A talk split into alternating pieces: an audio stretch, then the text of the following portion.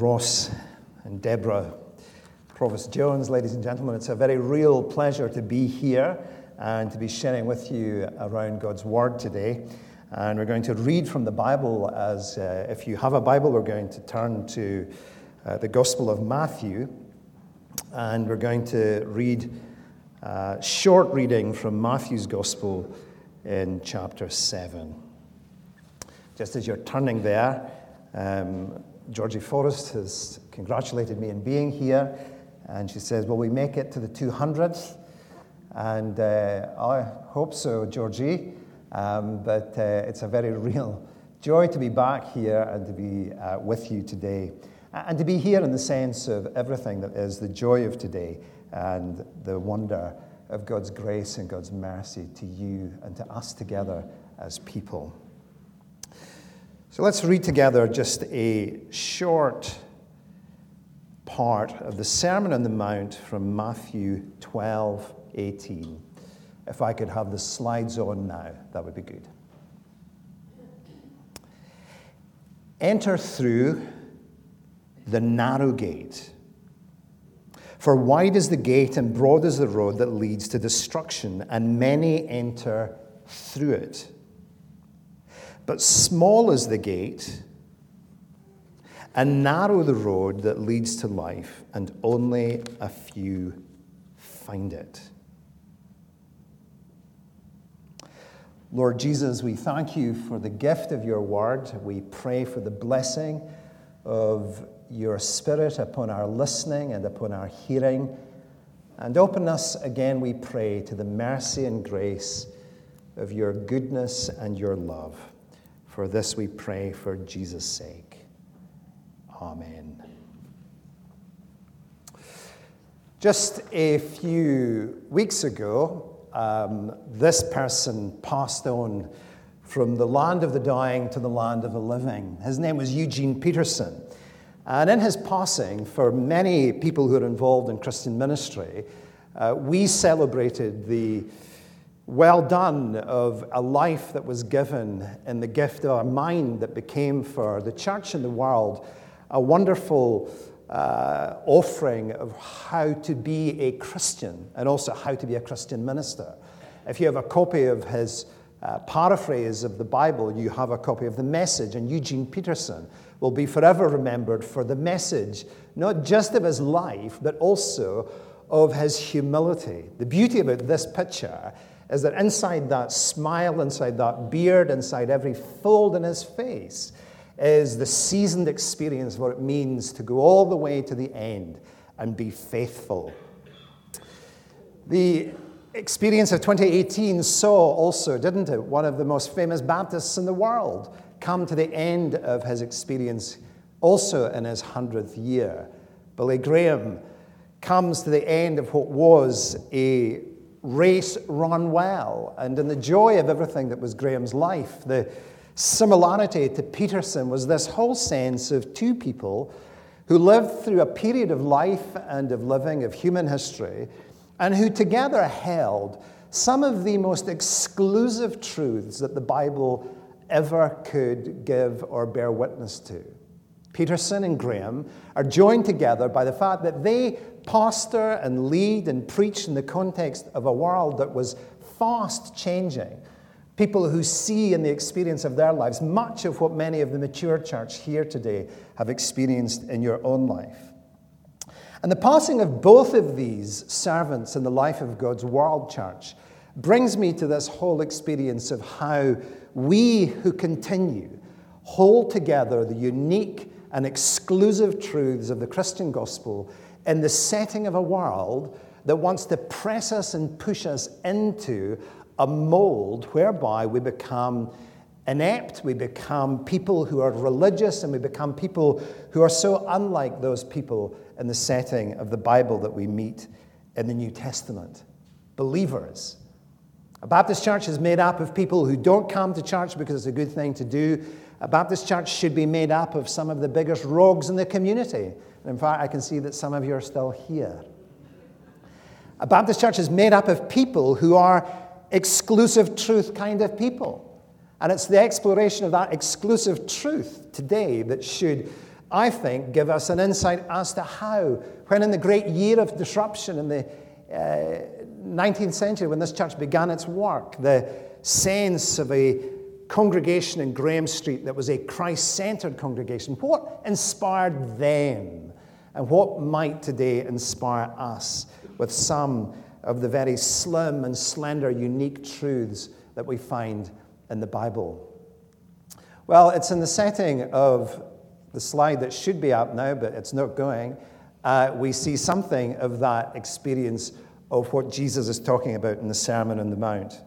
There is in this moment of Jesus' wonderful sermon, a sermon that even if you're here today and you're not a Christian, you know about the Sermon on the Mount because it contains some of the most wonderful and ethical and moral things that the New Testament would teach. But into this particular moment in the setting of the text comes an unusual moment when Jesus, in the setting of teaching, begins to talk about the uniqueness and the exclusiveness of the message that he's about to live out over the three years of his earthly life. And he says in those words in Matthew 7 13, enter through the narrow gate. Listen to how Eugene Peterson puts it. Don't look for shortcuts to God.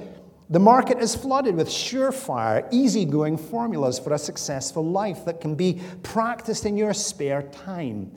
Don't fall for that stuff. Even though the crowds of people do, the way to life to God is vigorous and it requires your total attention. Let me just put this right out there. A Baptist church is made up of people who accept for themselves the exclusive truths of Jesus Christ, the Son of God, and who, in our acceptance of his exclusive truths, bear witness to the good news of the gospel by being baptized not as infants, but as believers. And when we say and stand at the top of the baptistry here, Jesus Christ is Lord, we are saying that Theresa May is not Lord. We are saying that the Queen is not Lord. We're saying that the boss in your factory or in your office is not king or lord.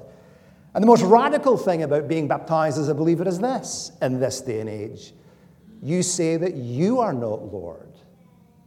You say that you are a person in whom God has come to live. And therefore, the life that you now live is the life of faith. You see, that's what I think Jesus is doing in this moment in the Sermon on the Mount when he presents to the disciples that what he is about to live and be and do is rather unique and exclusive. One of the things about this text and the setting of the Bible is that it's what I call a turnstile text. It's one of these texts that forces everybody as you read it to have to press through its meaning on your own.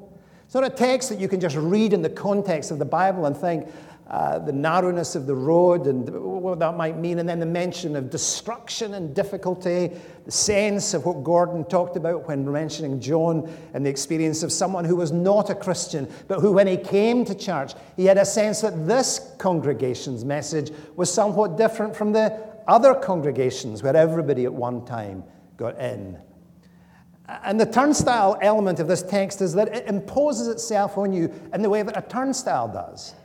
I went for a swim this morning and I had to push myself through the turnstile.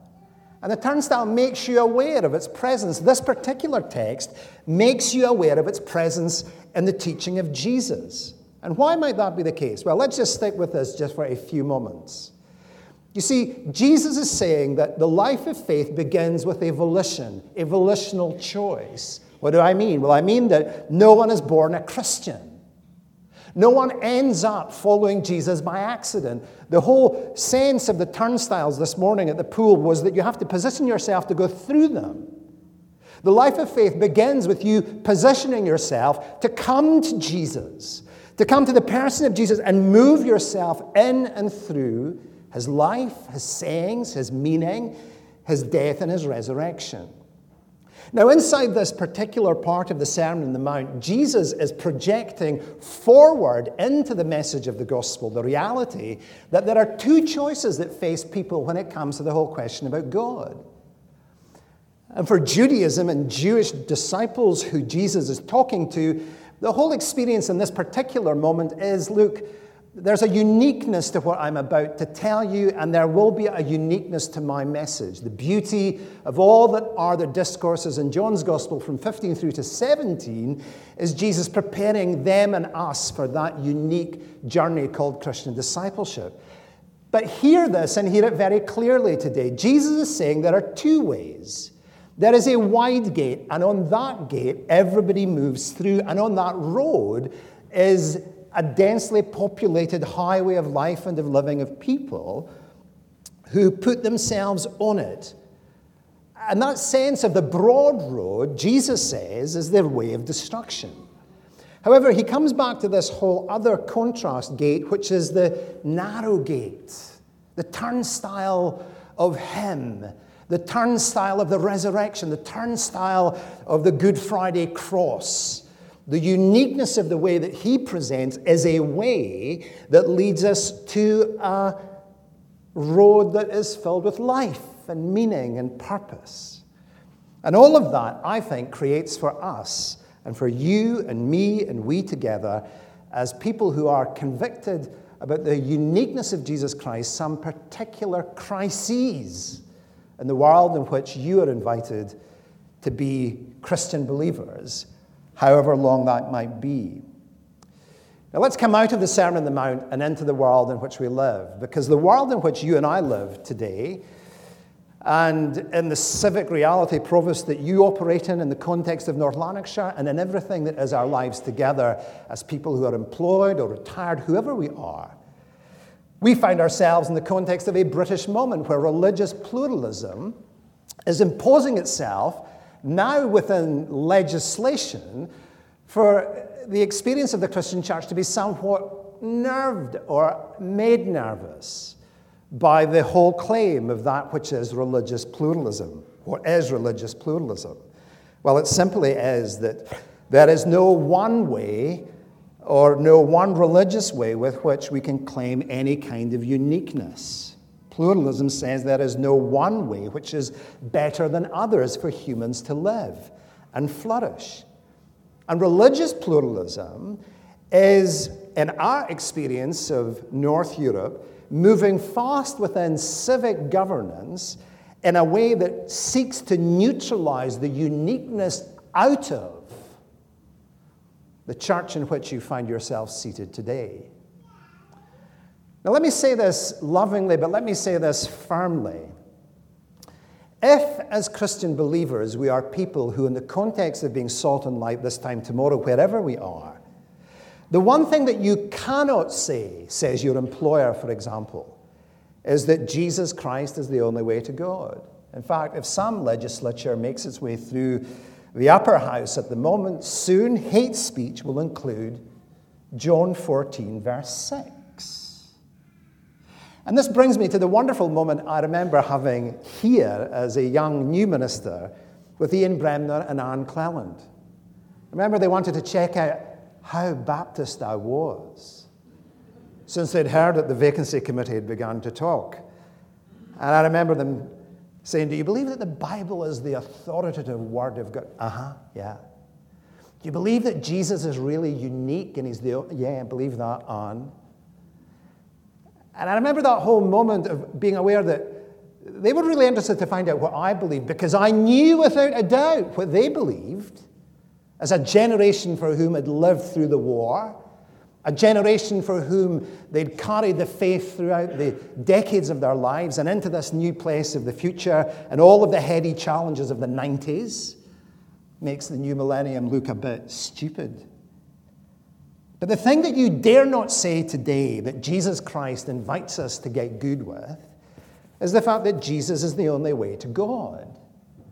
Because hear me on this. The reason why you are here for 175 years is not because this space and this pulpit has been mealy mouthed when it's come to the whole issue of what it means to know God. And so the reality of your mind, if it's gone to where my mind has gone, is to this place to the next slide, to the next question, which is well, if that be true, if Jesus is the only way to God, let's go to the slide, then what about everyone and everything else? And this is where I see the most sense of nervousness in our own situation in Newton Mearns. People who literally help, as you do, to make society and community function nine to five most days of the week. What does the Christian think? What does a believer think in the context of that question that you are often presented with? Which is that Jesus is just one amongst many. And that actually, you're better just to keep your mouth shut at work because well, you don't want to fall on the wrong side of some kind of equality law. And I want to just say to you that there is a way to subvert the law, as there has been since the day of the resurrection. And that is that Jesus Christ makes people subversively attractive when we believe that He is the only way to God. You see, one of the things that happens in the context of the Christian gospel is the one thing that can only happen because of the Christian gospel, and it's this. When I went to Newton Mearns, I was invited to be involved in a high school debate with a Muslim imam, with a Jewish rabbi, and with a person from the Secular Society of Scotland. And at the end of the event, one of the high schoolers asked uh, the Muslim imam if he had any nervousness around his faith claims. And he was incredibly honest to say, Well, I do, and this is it. And my subtle sense of worry is that if what Reverend Moore says is true, we're all kind of gubbed. And I remember thinking in that very moment that, yeah, the Jewish guy and the Muslim guy recognize that in their traditions, their traditions have prophets who come to help us to find God. Only in the gospel, only in Christianity do you have God saying in Jesus, I am God come to find you. Now, this is already making some of you feel really uncomfortable because the dynamic of this in the Bible means for you in your life some real moments that you need to negotiate about the person of Jesus Christ. And the wish that I have for you in the time left for us today is to ask you the real question about what do you think about Jesus Christ? Because if sharing your faith in the context of a secular or multi faith type thing freaks you out and you just don't do it, I suggest to you that you've never truly believed in Jesus Christ, who one day said this.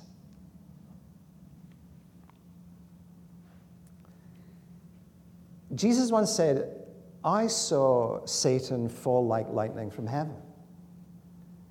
Now, that is either a fact or it is not a fact. And the fact of his word, the fact of his person, the fact that he said, Before Abraham was, I am, the fact that he says to all of those people who hear him in the setting of the Gospels that, Look, I've been sending you prophets for hundreds of years and you've just been killing them. You see, Muhammad never saw Satan fall like lightning. The Jews still wait for something to happen that says Messiah has yet to come. Just three weeks ago, I came out of the gents' toilet in our church and was aware that in the context of the art group, there's at least 10 Jewish people there. And crossing the, the vestibule of our church in Newton Mearns, this woman came up to me and she said, Are you the minister? Yeah, I'm the minister. She says, I'm still waiting for Jesus unashamedly in the context of a Christian church, just being very open about the fact that she thinks, I'm an idiot. now, some of you think that more than others. But here is the beauty, here is the wonder. What Jesus said about himself is not optional for any of us. There's nothing optional about the fact that Jesus Christ is God.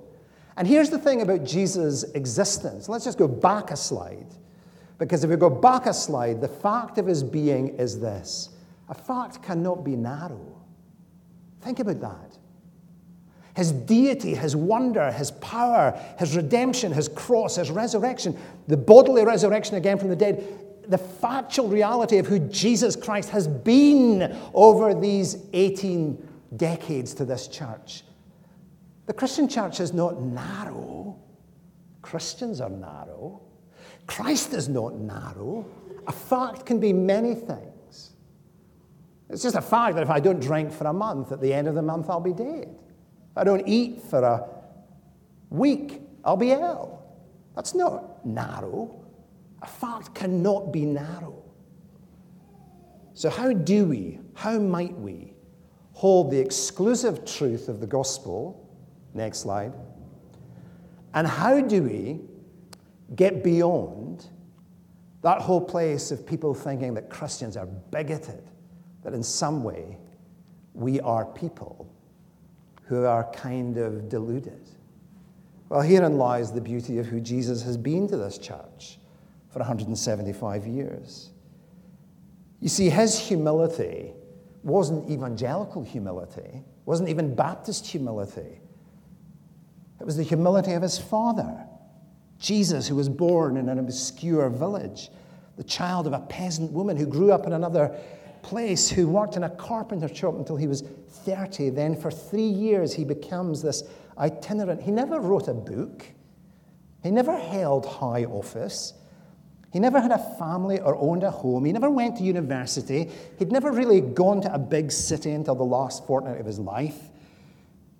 He'd never traveled 200 miles from the place where he was born. He did none of the things that usually accompany greatness. He had no credentials apart from himself.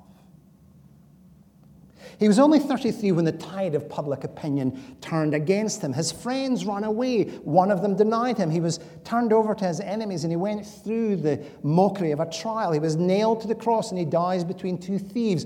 While he was dying, his executioners gambled for his garments. The only property he had on earth seems to be a cloak. When he was dead, he was laid in a borrowed grave, and through the pity of a friend, at that.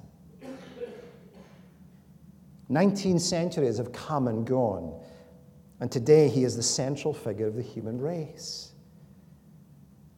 All the armies, one person once said, that have ever marched, all the navies that ever sailed, all the parliaments that ever sat, all the kings that ever reigned, put together, have not affected the life of man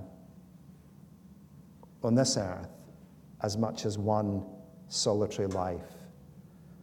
So, how do Christians live with exclusive truth? How do we live with the exclusive truth that if you die without Christ, you are lost? How do you live with the exclusive truth of if you're a disciple, you have renounced everything for the sake of following Him? Well, we live in the way He lived. And we live with a kind of humility that is a giving humility, a humility that pours ourselves out at the feet of God, that doesn't need to shout to be heard, but so much lives in a way that is seen. I'm glad that none of you asked me to share any memories today, because most of the memories that I hold dear from here are of people who just gave themselves for the sake of the gospel who gave their homes, who gave their marriages, who gave their money, who gave their time, who gave, and they would never be platform people, but they are gospel people. You know, Georgie, I don't know if we'll be here for the 200th, but if we are, and if the church is here, it's because it's accepted that in this new multicultural, politically correct society that we found a new and humble way to be exclusive. And the beauty of the exclusive truth of Jesus is that you need to count yourself out because how he died invites each and every one to come to him and place our faith in him. And if you are here today and your faith is wobbling and you're uncertain and you're unsure, allow the voice of what Jesus said when the 72 comes back, when they think it's great that demons submit to his name, when he said, Look, I saw Satan fall. Do we really know who is in our midst today? Because if we did, we'd embrace the possibility of everything that would be the possibility of the future made bright by the person of God incarnate. We are literally people who have experienced the mercy and the grace of God. And that is a very beautiful and wonderful thing. But the responsibility of worshipping someone who said they saw Satan fall like lightning from heaven has only truly been believed when we humble ourselves in the way that we saw Jesus humble himself. And that, I suggest, might keep us all going that bit longer. And for some people here today for whom you're unconvinced and you're not a Christian, well, if you find that in the project of trying to save yourself, as John Richmond once did, then the message of the gospel is for you today to come to Christ and to find that when you become convinced that you cannot save yourself, that there is a Savior who is Jesus Christ, the Son of God, who invites you to know Him and to love Him because one day, because of that, you'll be with Him. Let's pray together. Lord Jesus, we thank you for the blessing of your word to our hearts. We praise you for the humility that we see in Jesus Christ and the beauty of how we too can live in the light of his gospel. Bless us and open us, we pray, to the wonder of your truth and make us to know that Jesus' name is the name high over all, that there is no name given under heaven by which we must be saved. So maybe for someone who's here today, unsaved, uncertain, make them to feel the turnstile text that moves them from earth to heaven from unbelief to faith, from blindness to sight. For this we pray, for the glory of Jesus Christ, your Son, our Savior.